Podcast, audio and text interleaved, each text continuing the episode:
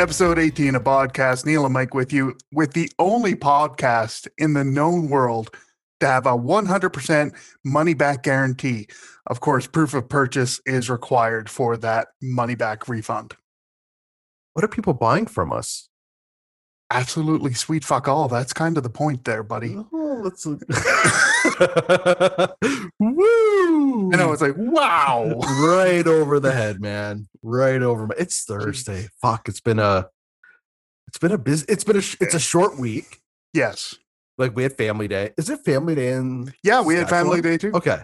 Yeah. Okay. I, I don't think it's Family Day everywhere, but it's Family Day in Ontario, and but like it, and it feels like such a short week. Like tomorrow's Friday. It's awesome, but at the same time, it's like fuck. It has felt like a week and a half, man. Yeah, I usually, I know this is going to get a lot of people look at me pretending like people actually listen. Um, I know this is going to take a lot of people off guard, but I actually hate short work weeks. I do too. All you're doing is condensing five days worth of work into four. That's what it, it's funny with. uh Usually Monday, Tuesday are like my big meeting days. Like Yeah. it's the kickoff to the week, so you kind of plan your week. And in my line of business, being a consultant working with multiple customers, I've got multiple plans that I'm doing. So Monday, Tuesday always inevitably just are like planning meeting days. And then I basically have three days to do all the work that we planned on doing on Monday and Tuesday. But this week, with it being Monday being a holiday, Monday's meetings all shifted to Tuesday. So Tuesday was just like blah of everything. And I love Yeah, my customers. I love my clients. I'm very fortunate to work with amazing people. I'm not complaining about any of that, but just when you have to be on the, I would say on the phone, we're not on the phone anymore. When you're on Zoom all day and you're on camera all day, you just feel like you have to be on. And so when you do that, like all of the energy just sucked out of me on Tuesday afternoon. Like I was just like, oh my, I can't do any more meetings. I can't. Like it's just you Yeah. need that break. You need it's just it's a lot to take in. Anyway, that's my short week rant. I, I agree with you. Um, now, granted, I'm not quite in the same boat. I'm not on as many Zoom calls as you, but I Right. totally get what you're saying. Uh, and I could not agree more. There's something to be said for being able to turn the camera off and just being able to listen and chime in when need be. Well, it, I was I was talking to my therapist today and talking about Zoom fatigue because it's especially like and again like I try to be the most authentic me whenever I talk to my customers. Like I'll swear sometimes. I don't wear like I'm wearing sweatpants and a Leafs jersey right now, but like I'm not I don't wear like dress shirts and ties from the top up or like from Yeah. the waist up and then sweatpants. Like I just I wear what I wear. I'm Totally. at home. I'm gonna be comfortable. Um, so I try to be as my authentic self as possible. And when you when even doing that, like you still feel like you're on, and it's just it's so much. And when I was talking to my when I was talking to my therapist about it, I was talking about like how I used I've used Zoom for like three years in my line of work, but no one ever turned on their cameras. It's just no one wanted to be on. No, It's just uh, no, you want to like you use it as a way to just have your voice chat and you have your meeting and you're on your way. But now it's like it's it's weird if you don't have your camera on. You're that person. everyone and- is so desperate for that little bit of connection. Right? It's so true. So true. And it, uh, you know what? That's true. I may complain about it, but for someone else who, if I'm on the other side of the screen, maybe that's a connection for them that they want to have in the day. Yeah. You know what? This is therapy too for me today. I I find myself I only mention it because I find myself thinking the same thing. But I the few Zoom calls I do have, they're varied. It's not always with the same people. And I was trying to take into consideration the fact that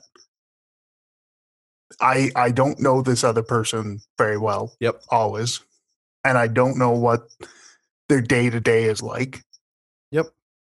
I like I don't know some of these people from a hole in the ground. So That's I might so as well true. show them a, a pleasant face and hopefully, you know, somebody that is going to be able to help them out and go from there.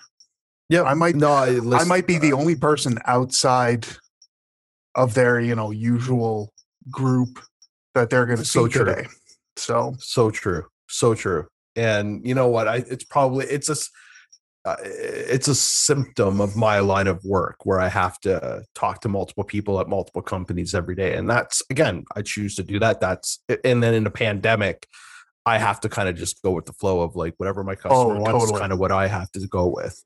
Um, but not thinking that for some of my customers, you're right, that maybe I'm one or two or one half of the interactions that they have a day over Zoom Yeah. and they're at home in their house or their apartment alone or with a roommate, and that's kind of it. And yeah, you know what? I probably take it for granted a little bit. Um, but at the same time, it's tiring. oh no, there's no way around it. It is. And I'm not going to sit here and pretend I don't relish in the fact that when it's a big group meeting and there's like, you know, 10 to 12 people, that you have that opportunity where you can just turn off the video and listen and chime in. And yeah, I totally take advantage of that. Um, and here we are sitting and complaining while recording a podcast on a Thursday evening while other people are out there doing the really important work. And True. if they're listening to us right now, they're probably thinking, you know, Uh, fuck you guys. And Uh, rightfully so. I- always tell people like I I feel very fortunate that I was able to leave a job for reason for my own reasons, which was I'm really happy about, and start my own thing during a pandemic Yes. and to to have it be successful. I I I have nothing to complain about when there are people who are laid off or furloughed or uh or struggling to find work in general. So um I always take that as just kind of the that's the saving grace in all of this is that I'm very fortunate. And Yeah. uh yeah. Also complain about it, but I also feel very fortunate at the same time that I can complain about it. Yeah. and you know what? Another thing to consider ourselves very fortunate about is the fact that being where we are from, our respective provinces, part of this great big country that we know and love as Canada, uh, we are used to certain certain aspects of Canadian living, including Mhm. our winters. Yep. Now, you guys got hit earlier this week, I believe, with a pretty good storm, we did. right? We got about a we got about a half a foot. Yeah. Um, we are experiencing some bitter cold here. Now, thankfully, it's coming to an end. Um, but we had a stretch of about two and a half, maybe not quite three weeks of temperatures hovering around that minus 40 to minus 50 range with wind chill. Oh Jesus! But hey, by Monday, they're saying now it's supposed to be plus six. Oh my! Do you have a Yeah. Chinook coming through? I don't know what it is, and I don't care. I will take it. Whatever the the the weather term is for it. I don't care if Bring it's it friggin' demons. I will take it. Um, but at this point, my my my overarching theme here is that we're accustomed to this. Right. Uh, not only are we accustomed to this, but our infrastructure, you know, a lot of what we do as a province, a community, and as a nation is built around getting ready for this type of thing, right? We're a um, four seasons country. So Very much so. a lot of our infrastructure that we're again very fortunate to have in our country is for the most part pretty resilient maybe aged in some areas but at the same time it can handle the heat and humidity in the summer it can handle the ice and the snow and the cold in the winter and Of- everything in between Of course, to- yeah. Now there's always exceptions to that rule too. of course You look at the extremes, right? Like yeah quite a few years ago now, but we had uh, those ice storms in Quebec that threw everything into chaos, right? Yep. You get you get a tornado, you get you know there's going to be exceptions. Um, absolutely the reason I mention that is because you see what's going on in the far south right now in Texas. Yep. And oh my God. And I know a lot of people are poking fun at the idea of these poor Americans. Oh, look, they don't know how to handle a little bit of snow. And I get that being a gut reaction and an initial reaction. hmm But this is some scary stuff down there for them. they they've lost all their power. And water. lose- yeah, like they're on boiling advisories, like they're having to boil water. Yeah. Um, I was I actually I have a customer from Texas, oh, okay. and when I got on a call when I got on a call with her, uh, the first thing she said, she's like, "Mike, we're going through rolling blackouts. I haven't had my rolling blackout today. There is a possibility that I will just fall off this call." Like fuck, like you just and and it, you're right. Like you can poke fun, just like the rest of Canada poked fun at Toronto when they brought the army in when we had a bunch of snowfall. You poke, Yeah. And you, I remember have I have friends in Atlanta when they would get two centimeters of snow. You look at pictures of the freeway and it's like crashed cars and flames. It looks like apocalyptic. yeah. But when you when you don't live through this sort of climate or you don't live through this sort of weather and you don't have the infrastructure to support it, a centimeter of snow can completely fuck everything. Yeah. No, I mean, put yourself in this mindset. Like, let's pretend we lived in in Texas Mhm, for all the time that we've been alive, not Canada. mhm. Born and bred, we don't Mhm. know anything else. Obviously, everything that you've been accustomed to is going to change. You're used to, let's say, 100 degrees, 120 degrees heat, right? You're going to be used to having to worry about different types of wildlife. You're going to have to be worried about different things when you're traveling, different concerns. Like you're not going to have to have that winter readiness stuff in the back of your car like you do in Canada. right. You're going to have to have Right. different survival gear just in case. Yeah. Of course. And then all of a sudden, this storm hits. The thought, if you put yourself in that scenario that I just kind of went through, of having winter tires is such a foreign concept for the people that live there. Could you imagine that even having to be like a secondary thought for somebody Yeah. that's living in, let's say, like El Paso or something Yeah. like that? Yeah. It's just insane. So I get the insane. people that people want to make fun of them. I get it because we're we're tough Canadians, and you know, oh look at those you know silly people down in Texas that don't know how to handle a little bit of snow. But there have been lives lost it's- over this. uh, there it's uh, honestly the like the way that i'm looking at it it's no different from when like houston got flooded Yeah, except we're talking about an entire state now yeah, exactly. like it, it's no different than a natural dis- it's it's basically a natural disaster for them Yep. and, Uh, and I'm again, seeing it the same way. it sounds silly saying it over a few centimeters of snow or like a few centimeters of ice but when you when you never have that sort of uh when you never have that sort of weather activity and your infrastructure is not ready for it. Now i think what this is also showcases is the the preparedness of their infrastructure in general which yes, and I was about to mention that. and that's what they're hitting on now. And you have I, was it the governor or a senator coming out saying like if we weren't on all this gosh darn wind and solar energy we would not be in this problem. And it's like i don't know if that's really the issue Yeah, that's not how that works. yeah That like, yeah, I like we have tons of wind farms here in Ontario. We have tons of solar farms here in Ontario as well. I, I'm pretty sure this equipment can hold up. yeah. to if it works up here, you're okay. It'll work every Yeah, I think you're okay. Yeah um, and there's already been groups calling out that politician for saying that, saying that it's it's false. Here's why it's false. There's federal regulators talking about coming in and actually doing a full scale investigation as to why they're having the issues they are doing. And there's been already articles coming out proving that there should have been repairs done to their power grid and all this other stuff that they've been calling for repairs to be done to better prepare that infrastructure for years for all types of weather. Mm-hmm. And it's been neglected for years and years, and it just Yep. hasn't been done. And now this has happened. Granted, this is probably a once in a lifetime thing. Sure, but it, it- you know what? Is it with everything that's like this With is global warming 101? Yeah, Like, with climate change and all that, we don't know. yeah.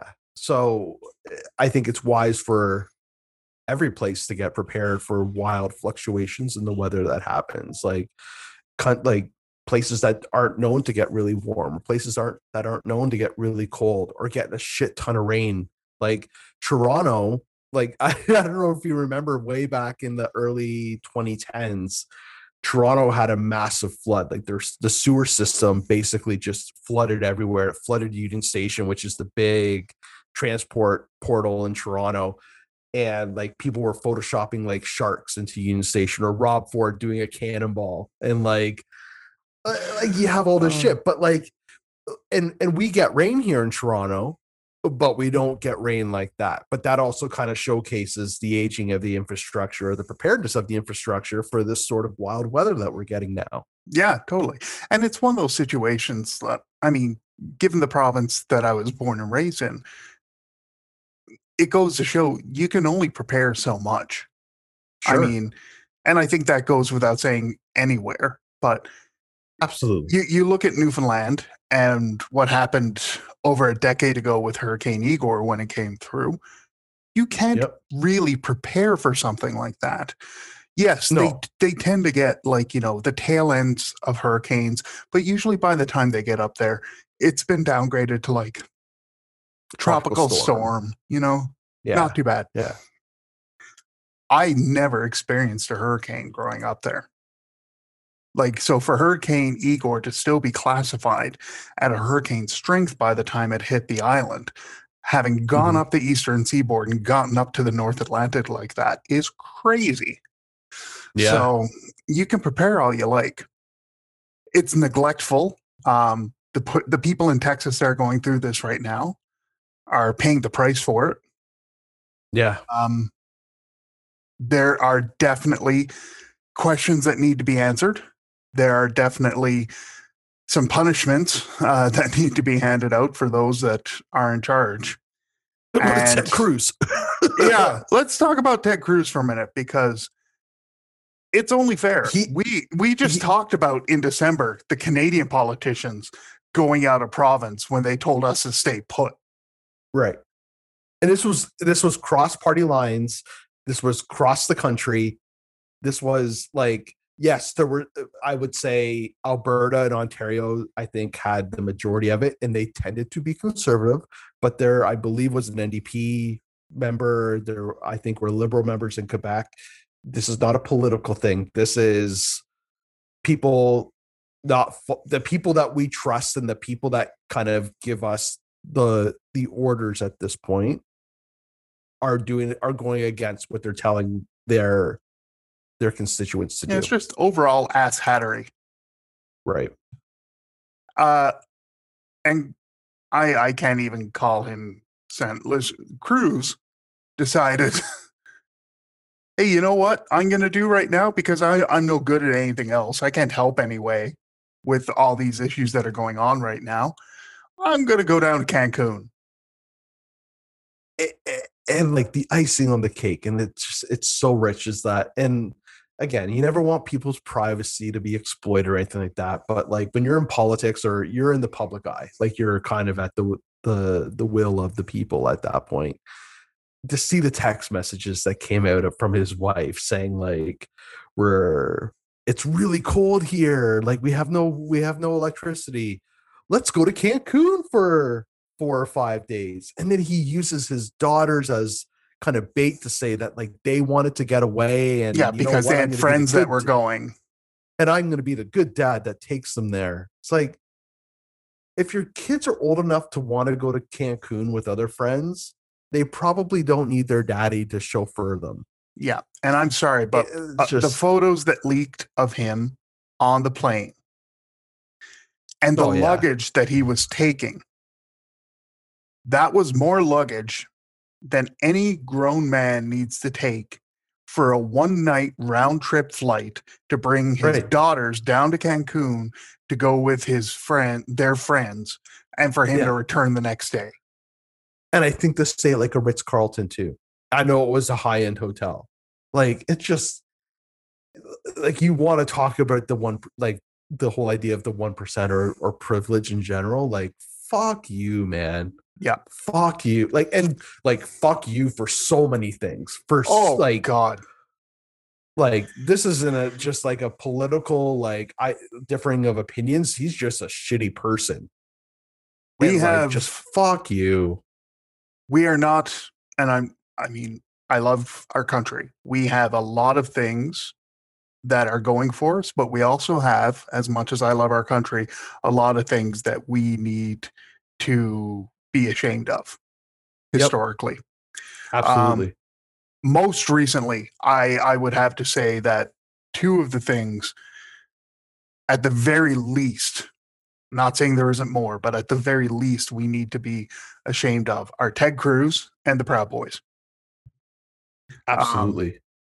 And I forgot Ted Cruz was born in Canada. yeah ted's not even his real name it's it's rafael Texas. Ted from Texas. it's just fucking ridiculous it, the whole situation um beto o'rourke i believe it was said that essentially right now texas is a failed state because of how poorly it is being governed um and it is a republican governed state right now but Yep. everything is just completely out the window um I, I mean, what else can you say? The the the poor people of Texas that are dealing with no heat, no water. Um, there are lineups, ridiculous lineups at grocery stores Mm-hmm. for people trying to get food. Uh, I don't even want want to even hazard a guess at people trying to get like prescription medications or anything else like that. I, I mean, And icing on the cake of all of this, in the middle of a pandemic. Yeah. Like it, it- you kind of gotta you kind of gotta look at both sides of the coin and say like what like you can't manage both. Like eh, you're pretty much ignoring the pandemic at this point. So the idea like you you do what you got to do basically to to survive. And I'm not trying to be an alarmist by saying that, but like all the all the stuff that you would well, not that the states was doing this greatly at all, but like with social distancing and masks and all that sort of stuff. Like yeah, It kinda goes especially I hate to say it in in Texas in particular. I mean, I think the only state that was doing worse than Texas when it comes to that sort of thing was Florida. Florida. um, yeah. which is not a great group to be lumped into. no, um, but I guess, long story short, my my heart goes out to the people in Texas. I mean, this Yeah, sucks. it sucks. I mean, it if the sucks. roles if the roles were reversed and we were dealing with you know a severe drought type situation here, you know, just to role reversal. I mean, I don't know how we would handle it. Yep. Well, even So- a, a a few years ago, there was an ice storm right before Christmas in Ontario and in Toronto. And there were major parts of Toronto and the surrounding areas around Toronto that had no power for Christmas. So you had no power, no heat, like no elect you had no water, you had like you were screwed. Yep. Um so it doesn't just happen in places where you don't expect it. It happens here when you have aging infrastructure or when it's just more than what you ever thought would happen. It just you can't be you said earlier, you can't be absolutely prepared for everything. Like you Yeah. can't it just you can be prepared, but you can't be prepared for the worst potentially. No, exactly. All you can do is try to have contingencies and hope it doesn't come down to that. Yeah, So, for sure, man. on that, let's take our first break, our only break. I don't know why I said first, like there's going to be multiples. Maybe one day we'll do a two hour podcast. Jesus, who would listen to us for that long? If we would have to have a lot of guests or a lot of co-hosts and co-co-hosts. We we would have to have a guest, let alone a lot. it would have to be like a bod symposium. Maybe one day we'll have a guest. That would be awesome. That would be pretty awesome. I'd have to get off my ass and actually start reaching out to people. Yeah. Yeah, we'd have to have a little bit of uh momentum behind us to kind of get going on that. But a little bit hey, of foresight. to, eh. to to the listeners out there or listener, the few the handful of listeners out there, if you ever want to come on, shoot shoot us a note. Shoot us like me, Neil, podcast, Twitter profile, anything. Shoot us a note. We'd love to have you. Let's let's try it out. There you go. Why there not? you go. Why not? eh? not? Why not? As Steve Dangle would say. Why not? Why not? All right, we'll take a break. Uh, we'll be right back. And when we do come back, um, we we throw out this topic quite a bit, but we're gonna I don't want to say a game, but we're gonna turn it into something a little bit more fun. We're gonna be talking Yeah. tech, but we're actually gonna be talking old school tech and trying to throw a little bit of a nostalgic twist to it. So we'll be right back.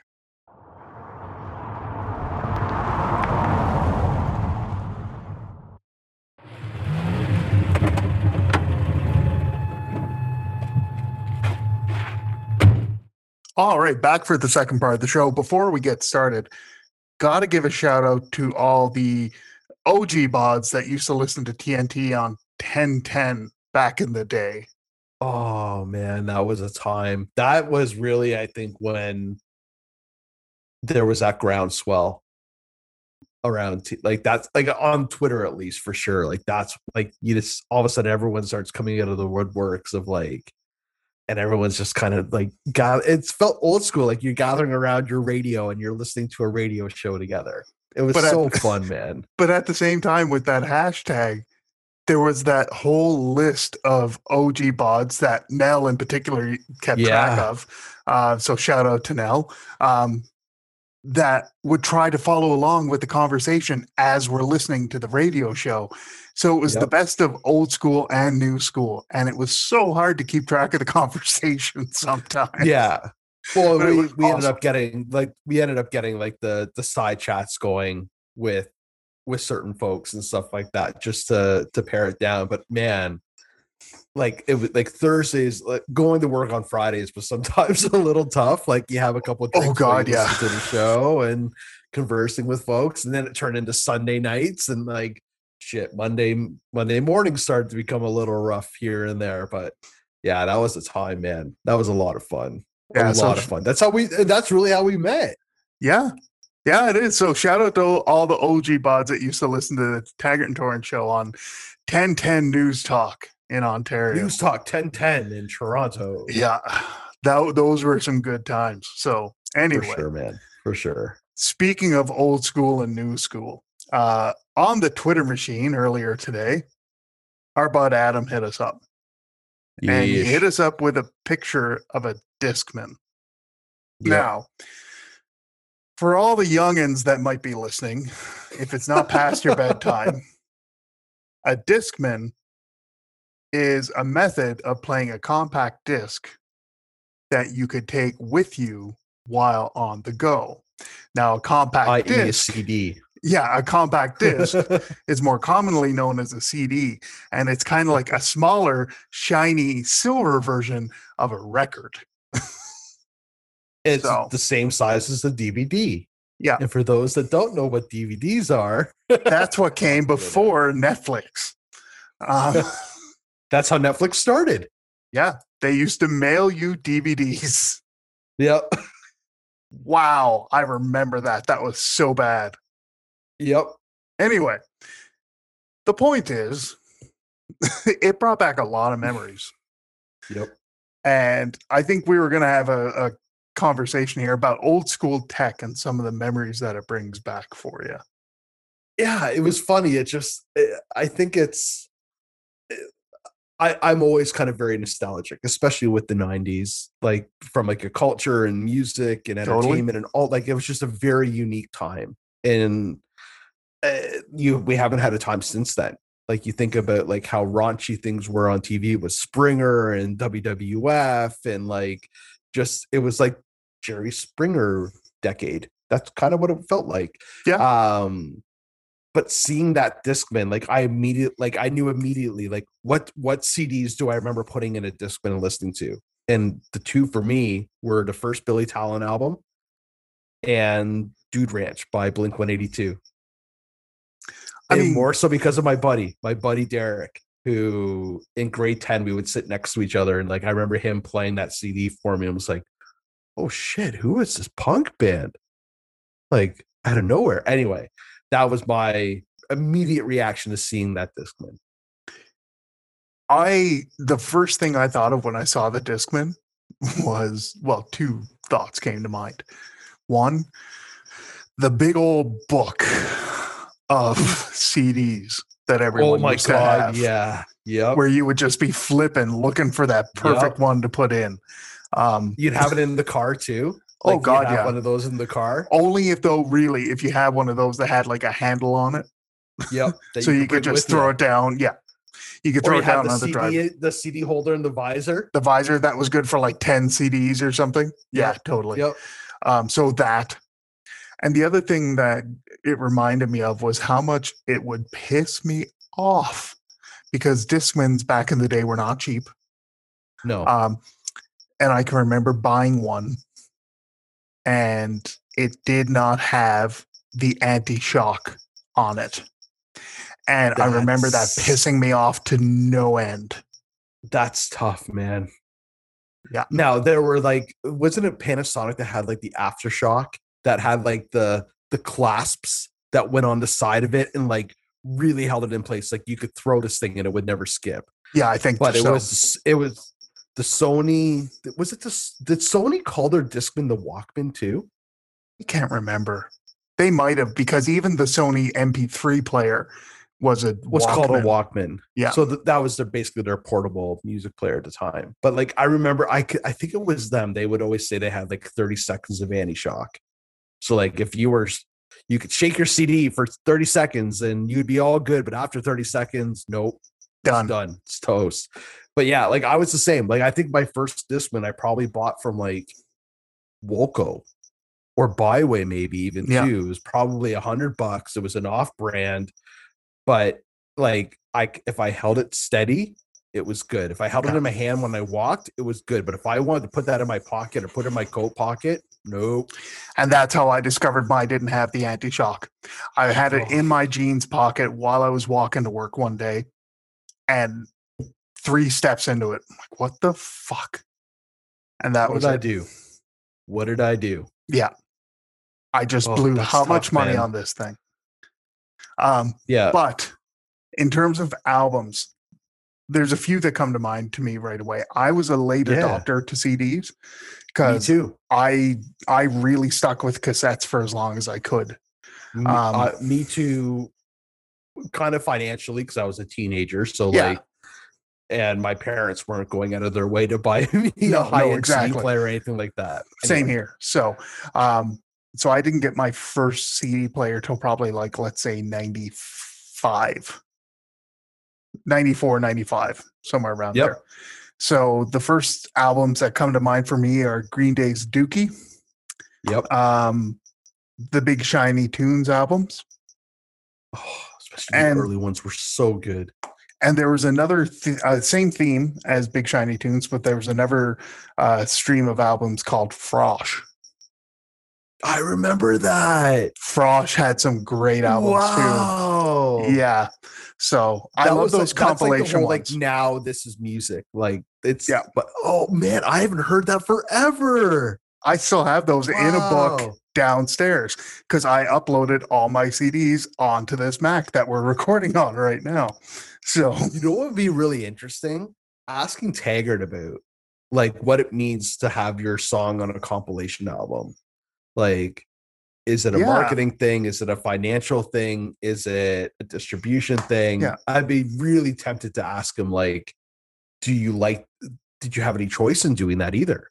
Like, Yeah. int- anyway, sorry, I just no, no, that's fine. because compilation albums like Big Shiny Tunes were like massive. That was like the that was you were going and buying a mix CD or a Yeah. mixtape of all the best stuff. Oh And yeah, it was totally. just it was so so popular back in the day.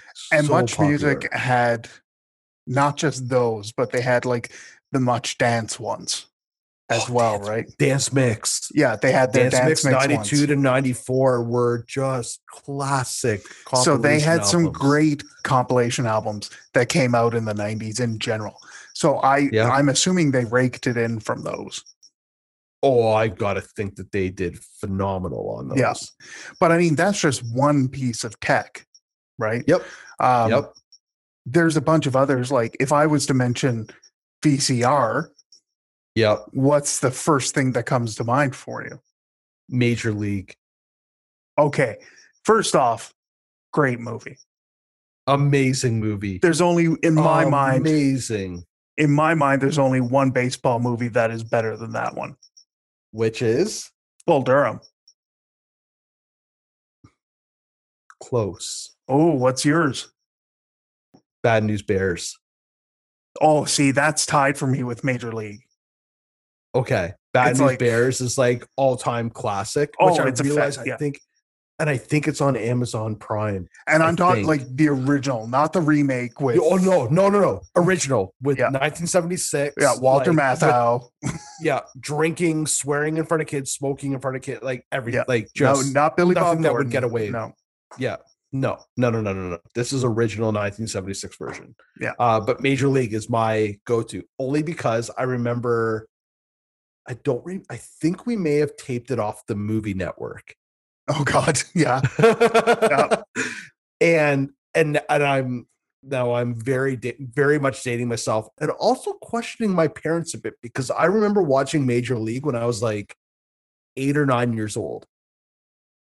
Uh, okay, I could see that. It, uh, like there's some very mild sexuality in it, but it's, a It's lot. not- Of, it's a lot of swearing. I was gonna say it's more anything. language than anything. Yeah.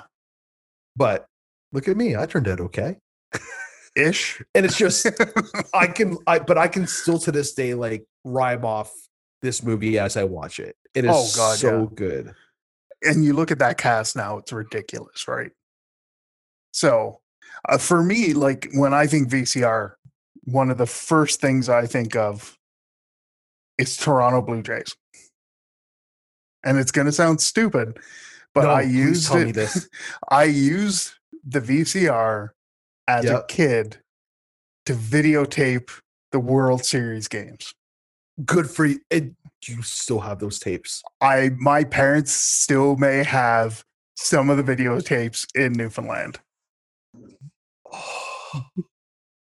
So that that is amazing. And that actually rem- do you remember the World Series compilation tapes that would come out after the World Series? Oh yeah, they'd be on like for sale on TV like a week after.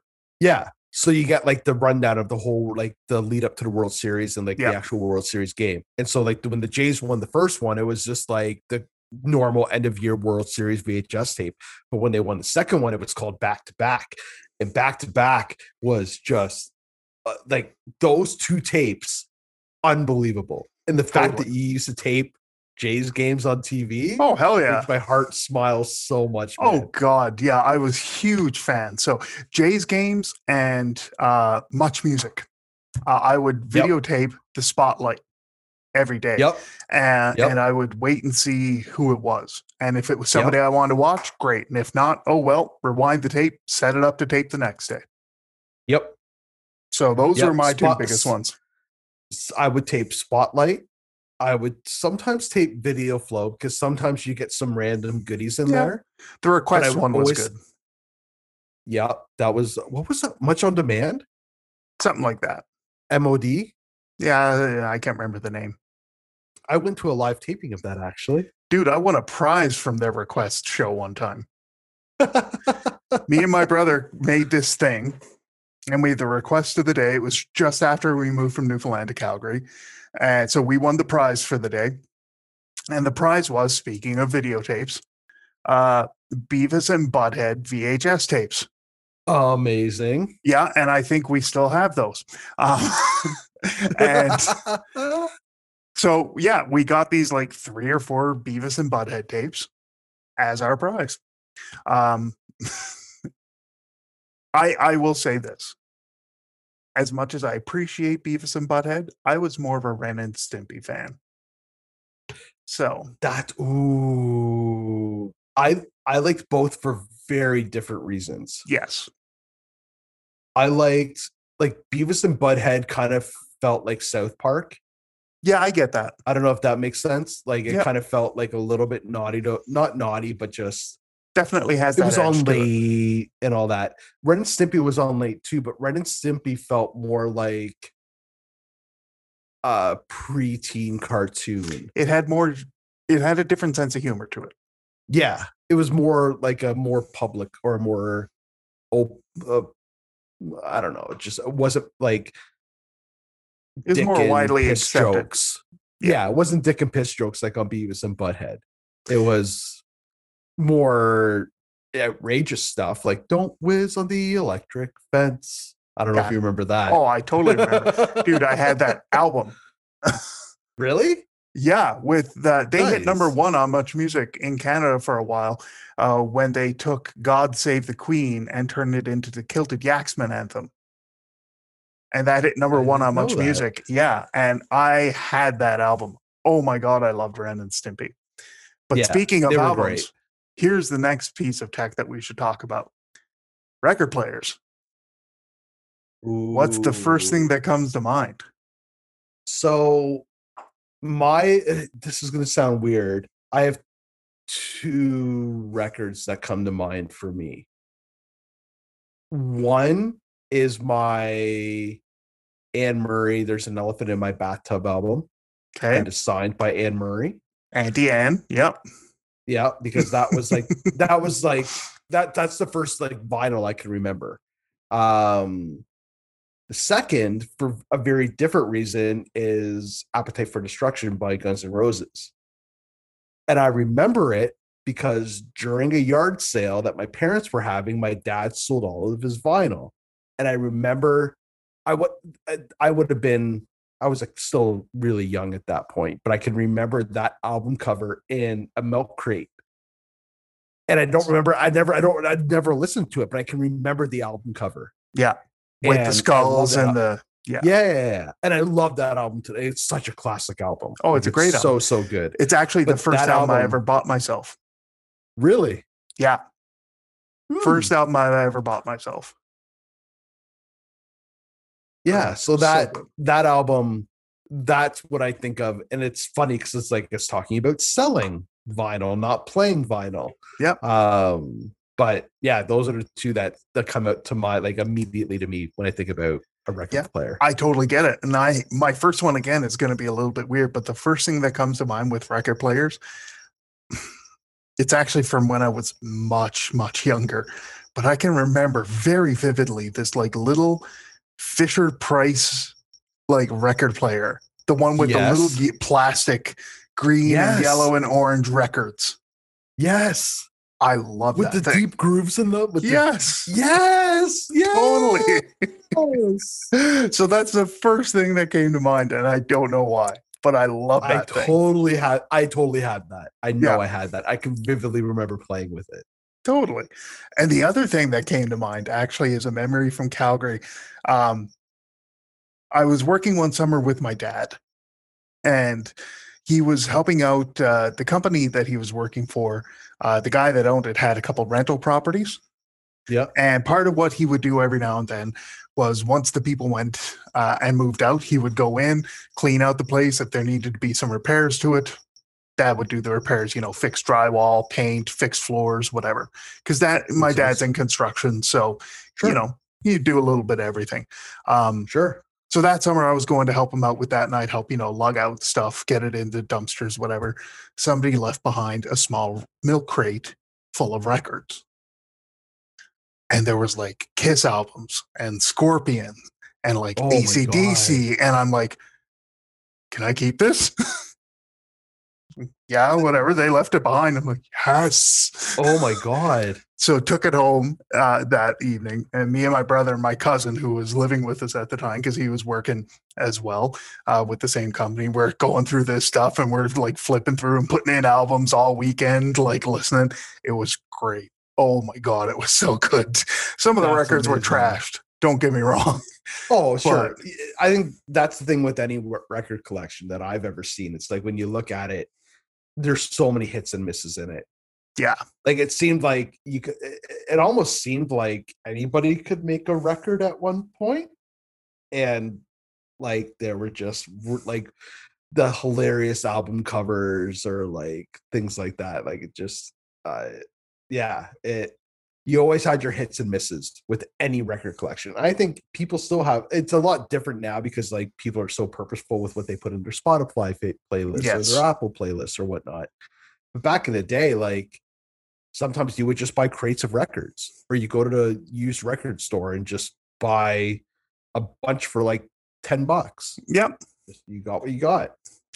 The hidden gem in that collection. Bob and Doug McKenzie album. Ooh, do you still have it? I don't. Oh, But that fueled my love for Bob and Doug McKenzie. It was an eye-opening experience because I'd not see I was not familiar with them until I heard that album. Because I, I can say I watched that. SCTV, but I can't say I recalled Bob and Doug really. I can remember watching SCTV and I can remember Bob and Doug, but not having the same affinity for them as I do now. Exactly. So it's like that album did it for me. I ran I, this was completely random. You just made me think of something. Have you always had this? I'm going to use the word affinity again. This affinity for Canadianity. Yeah, I would say that's fair, especially when it comes to music. Um, Maybe even to a certain degree, TV shows. Not as much movies, which is a bit of a shame, but that's starting to come along as well. Yep. Um, But I've always been, and I think it's a stereotypically Canadian thing, right? You see, Oh, me too. you see this person on TV or on the big screen, or you hear somebody on the radio, and the first thing you do is like, "Oh, they're Canadian." Yep. Yep. Totally. Yep. Um, No, I was I, I was always I was curious about asking you that just because like I've always we had this talk a couple I think a couple of weeks ago, just like talking about like when I drive to Ottawa or when I went to Quebec for my grade eight trip, I think of I Mother Earth. Yeah. And I, I and I can't picture thinking of a US band. Like I'm I'm sure I was listening to Green Day and Offspring and Bush and Nirvana and Soundgarden and all that shit at that point. But like I Mother Earth, Quebec City, Canada. Yeah, It's just totally. like with the Tragically Hip. It's just like with Our Lady Peace. It's just like with Moist. It's all these bands. But like, I was always just very curious if like this Canadian, this Canadian identity has always kind of been in there with you. Oh, and I, hell yeah. And I assumed yes, just because of our, our both of our mutual appreciation for TNT. and- I, I think of that would be that would be a very fair statement, and I think honestly, for me, especially when it comes to the music, it might be even stronger now. Um, yeah. I have a habit of phoning into a local radio station here and speaking to my friend Gary uh, and trying to get a song on the air. And nine times out of 10, I can almost guarantee it. If I'm phoning in to get a request on the air with Gary, it will be a Canadian band. Yep. So, yeah, definitely. In fact, if you look at the bod playlist, there's a few Canadian bands on there that I've added and some newer ones too that are really awesome. Yep. One more piece of tech for you that I wanted to ask you about. Hit me. I wanted to ask you about this might be before your time. So if it is, feel free to improvise and we'll go on to the next Yeah. earliest piece you can think of. Sure. But do you have any early memories of the Atari system? No. Okay. However, however, my house was an Intellivision system. house. Okay. So I will hold that in the same regard. Let's hear it. Same same sort of time, Same era. like same sort of era. Yeah. Um, so my parents had Intellivision, and I can vividly remember playing Tron, uh, Nice. baseball, um, poker, and blackjack. I think I learned Nice. how to play blackjack at like five years old. And then we had a few other games, but those three games, and like you put the cartridge in, you put the plastic sleeve into the dial pad controller with the little spinner at the bottom yep. and the number pad would indicate kind of like what you were doing. So, like with baseball, if you hit two, it was second base. If you hit six, it was first base. If you hit like four, it was third base. Like, it Oh was, God. but like, but but but you never knew that just because of the plastic that you put over top of the controller so that you Totally. were playing it for each game had its own plastic. Yep. And that is my earliest memory of video gaming outside of like Nintendo and Sega and Super Nintendo and all that. Yeah. But we had it we had it Intellivision and we had it for the longest time and I don't remember why or how my parents got rid of it. But that was a lot of fun. my my earliest system was an OG Atari, Mhm. and two of my favorite games on it were Frogger. Oh, Frogger was great. Frogger was awesome, and Joust. Um, Joust sounds very familiar. Joust was a weird one, but we also had Pitfall, okay. and we had the ET game, the legendarily bad. ET? We had the legendarily bad ET game. Have you watched a documentary on Yes. Netflix about that? Yes, I it's I so have. good, right? It is very good. Um, so good. and I I remember vividly getting frustrated with that game and just yeah, I was so angry for such a little kid playing that game. It was just so wrong. So yeah, It's like um I was it on Super Nintendo or Nintendo the the Lion King game. that is my wife's all-time favorite game for Super Nintendo. That game was impossible. Yeah, yeah, it was. that game she sucks. got me to play like it. it. sucks the souls out of you. Like the, The, the soul elephant you. uh, boneyard in particular, I think it was. Oh, There's so many levels on that game that just suck ass. that game just sucks dick. Like Yeah. fuck. that one and what was it uh Battle Toads, i think it was I don't remember that game. oh you'll need to look it up there's a couple bad levels on that one uh, not great um I- I, I was actually for a little while the proud owner of a TurboGrafx 16 Were you? yes i got it at a garage sale for 20 bucks it came with the system two controllers and three games I I would be very te- like I've got quite a few consoles in my house. I've got the Xbox One, the PS4, uh, a Switch, the original Nintendo Wii, which still works. Yeah, we've got- we've got ours that it still, works, and it still it still works today. Like it still plays today. Like it's still a great system today.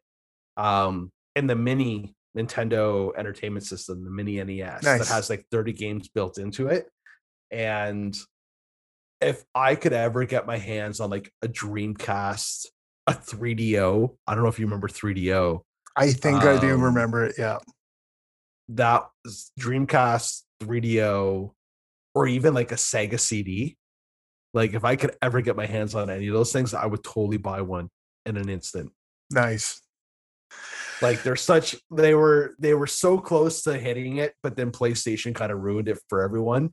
Like because PlayStation were just so good at the gate, and every Okay. other console just couldn't catch up to it. I, I know we. I said that was going to be my last question, but seriously, this will be my last question before we end the show. Now Yeah. for PlayStation, the first gen yeah, favorite favorite game or favorite couple games. Mortal Kombat. Okay, Mortal Kombat was unreal on it. Um, in Crash Bandicoot, yeah. I those two games. for me it was Twisted Metal. Oh, Twisted Metal was so good. Twisted Metal was awesome, I um, forgot about that game. That was so good. and uh, Star Fox. Wasn't Star Fox? in Star Fox was the N60. No, I'm getting that mixed. No, wait. not Star Fox was Super Nintendo. Yeah, there was another one that was like Star Fox on PlayStation. I'm forgetting the name of it right now. It'll come back to me, but very similar But gameplay. That sort. Yeah, yeah, yeah. that type of so good. Yeah. Oh god, so good. So yeah, That yeah, the original Awesome. play. I my buddy had a my best friend in like grade seven had a had a PlayStation. I remember I can vividly remember sitting in his rec room playing Mortal Kombat, and just like being in awe. I'm like, this feels like I'm at the arcade.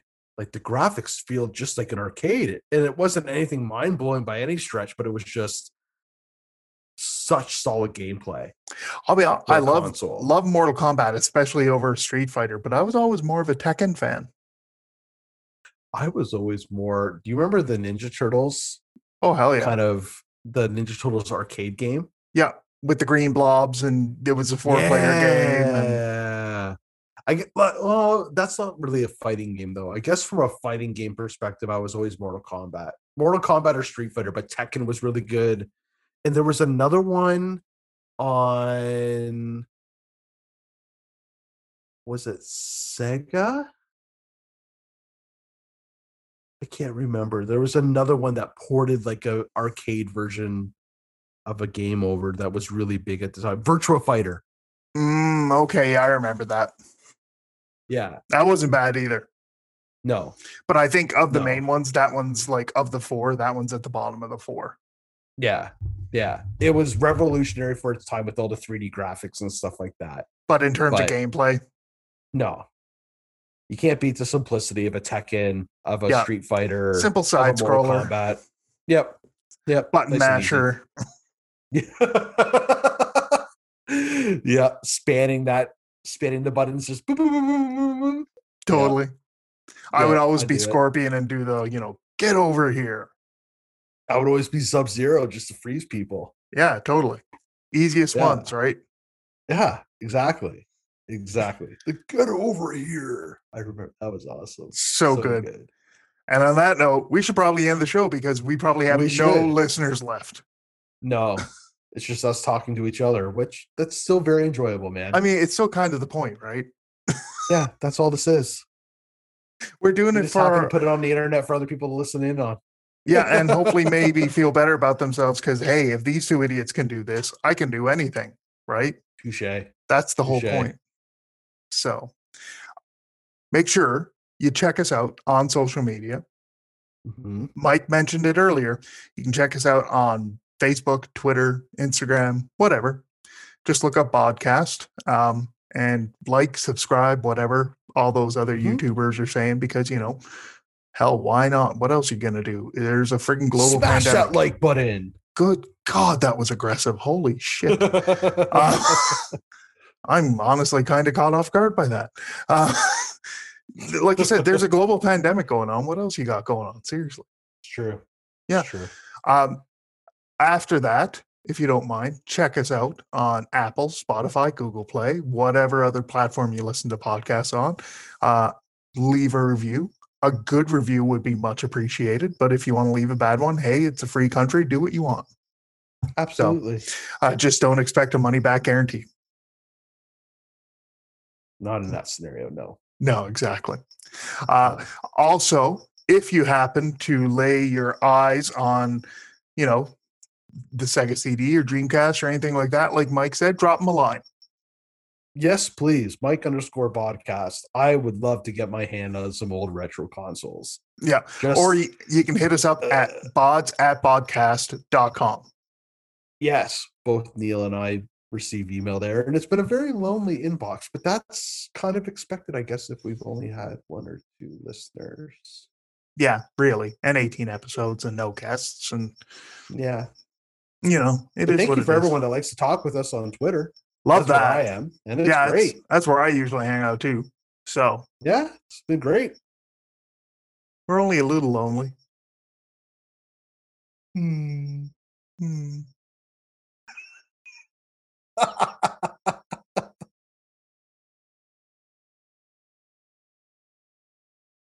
Still lonely.